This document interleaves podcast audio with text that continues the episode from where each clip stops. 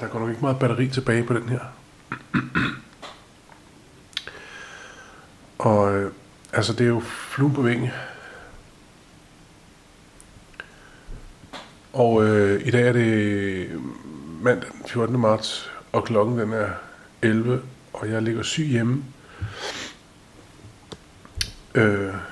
For anden gang på meget, meget kort tid. Jeg har haft corona tilbage i, hvad var det, slutningen af, nej, hvordan var det? Jo, februar, ikke? Uge 8, tror jeg. Ja. Der lå jeg simpelthen med corona hele den uge der. Kom først tilbage sådan cirka den 28. Og nu her, 14 dage efter, så er den galt igen. Det er den 14. dag. Det er helt vanvittigt, ikke? 2 uger. 2 ugers mellemrum. Og vi sidder og kigger på nyheder. Altså uafladeligt, ikke? Fordi og prøver på at se, om vi kan forstå, hvad der foregår. Og altså det sindssyge ved alt, det der foregår nu, det er jo, at der bliver ved med at vælte mails ind. Det er jo, at at vi får ikke sådan på den måde rigtige nyheder. Altså vi får kun at vide, hvad vi skal synes. Jeg kan huske, at i dagene op til og i også sådan i efter behandlingen af den der indledende invasion, eller hvad vi nu skal kalde det, der var der sådan flere kommentatorer i Danmark, som sagde, wow, det havde vi godt nok ikke set komme, og det, altså, der er et eller andet helt bizart ved den måde, som præsident Putin han farer frem på. Og det interessante er jo, at hvis man kigger på vestlige nyheder, så er de jo helt og aldeles pro-ukrainske. Vel at mærke, den del af den ukrainske befolkning, som synes, det kunne være fedt, hvis Ukraine nærmede sig Vesten og blev en del af sådan det europæiske sådan politiske spil og også militære spil, kan man sige. Samtidig med det, så er der jo et mindretal, sådan fordelt ud over flere forskellige steder, som på ingen måde kunne tænke sig at være en del af den sådan europæiske militære og politiske fortælling, som hellere vil orientere sig imod Rusland, og den splittelse har jo været der hele tiden, kan man sige. Præsident Janukovic, altså han blev fjernet fra sin post, selvom han var valgt, og altså demokratisk valgt, og altså havde til, hvad kan man sige, et flertal i befolkningen havde valgt ham, men dem, der gerne ville have, at Ukraine bevægede sig i en vestlig retning, de gik jo på barrikaderne, og så blev der et kæmpe optøj, og han endte jo med at blive overfaldet og fik smidt et eller andet i hovedet, så han blev helt deform i ansigtet, noget syre, eller hvad var det. Og det var, fordi han ikke ville nærme sig Europa, men gerne ville nærme sig i Rusland. Og det til trods for, at han var demokratisk valg. Og siden 14 har der jo så været krig i det østlige Ukraine. Et forhold, som vi stort set ikke har hørt noget om, fordi på en eller anden måde, så kan man sige, at den krig har jo været imellem dem, som gerne vil nærme sig Rusland, og dem, som gerne vil have, at Ukraine nærmer sig Vesten. Og det, på en måde det er jo ikke en interessant historie at få for mange detaljerede informationer om i vores del af verden, hvis vi skal fastholde en idé om, at Ukraine er et sted, hvor de gerne vil Vesten, og hvor de gerne vil NATO, og de vil gerne nærme sig os og sådan nogle ting der. Fordi det er jo ikke, altså det er, så sort-hvidt er det jo ikke. Og spørgsmålet er, om der i virkeligheden har foregået ting, det, her, det siges jo, altså uden at der fremlægges kilder, og det er jo det, jeg savner lidt i virkeligheden. Jeg savner lidt at høre nogen, der står frem og fortæller den anden side af historien, af befolkningen, vel at mærke, fordi lige nu, der bliver vi jo ene og alene budt på nyheder fra Danmarks Radio, som ligger sig i slipstrømmen af CNN og andre vestligt orienterede medier, og fortæller den historie om et Ukraine, som er martret på grund af en diktators udfald mod et suverænt land.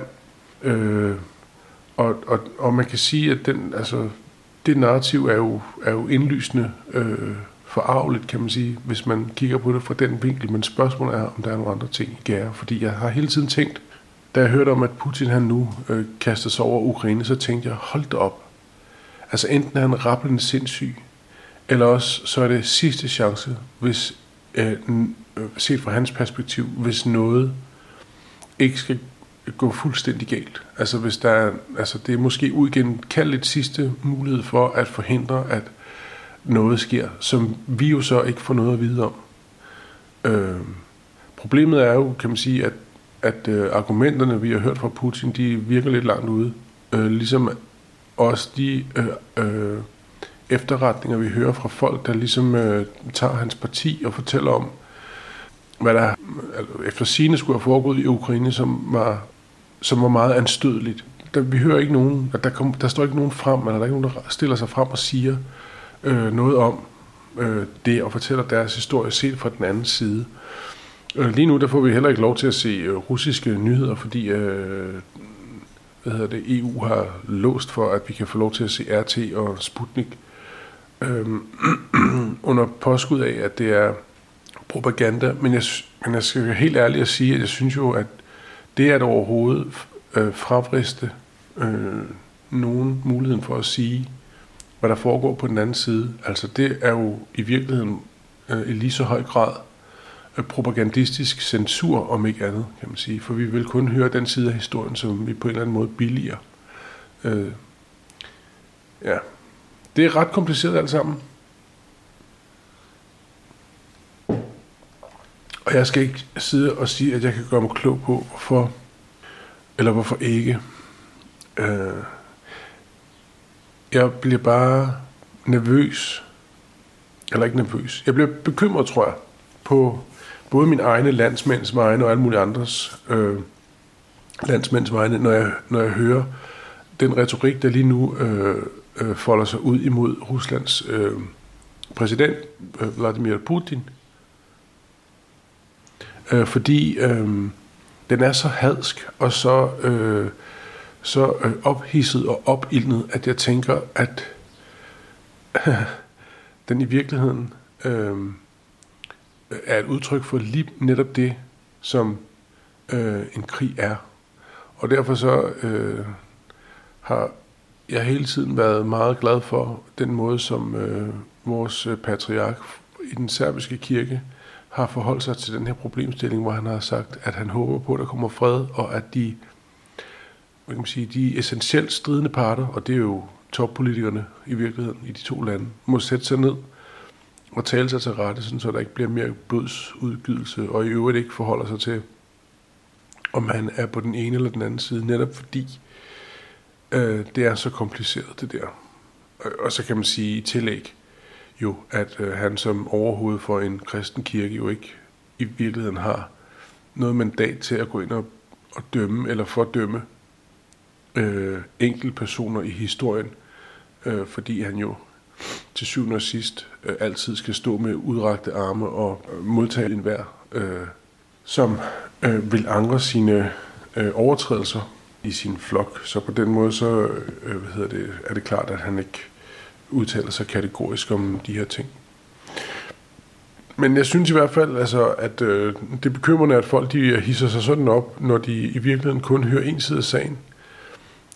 Fordi det bliver sådan lidt, altså det de danske medier har jeg tænkt over, at de jo ligesom, i lige så høj grad, eller i højere grad, end de i virkeligheden fortæller os om, hvad der rent faktisk foregår, så sørger de hele tiden for at fortælle os, hvad vi skal synes om det.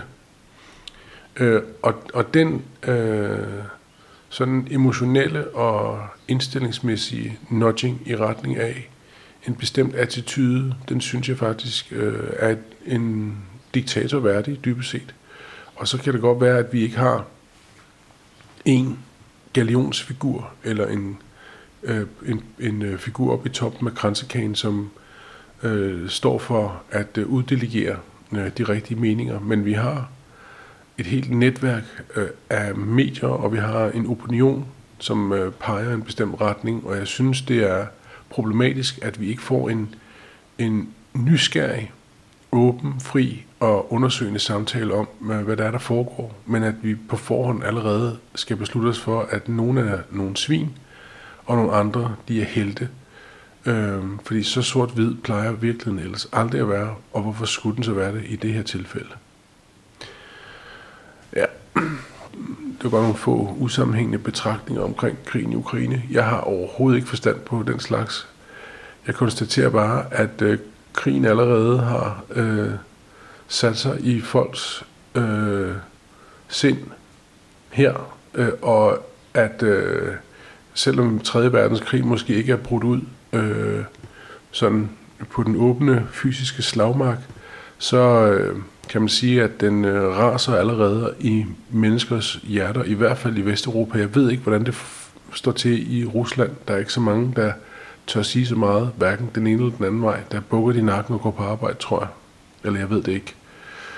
Men i hvert fald, så kan man sige, at vi fægter blindt for os med argumenter, som vi dårligt forstår den egentlige betydning af.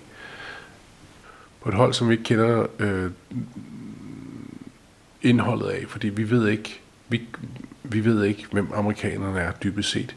Vi ved ikke, hvem vores efterretningstjenester er dybest set, og vi ved ikke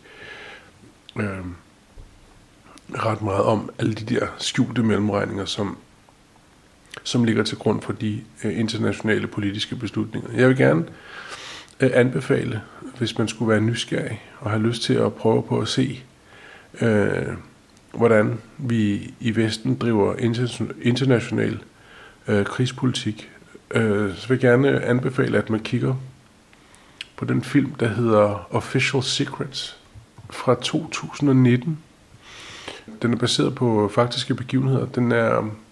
Den handler om en britisk whistleblower, som har lavet noget information lække til pressen om, at NSA har haft en ulovlig operation kørende mod forskellige medlemmer i FN's Sikkerhedsråd for at prøve på at manipulere dem til at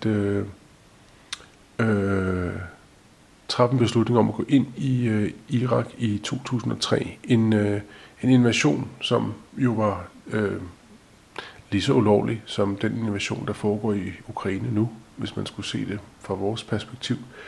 Og dermed er vi jo ikke et hak bedre, end russerne ser det ud til, foruden alle de andre forskellige invasioner, vi har været med til at stå for sammen med USA.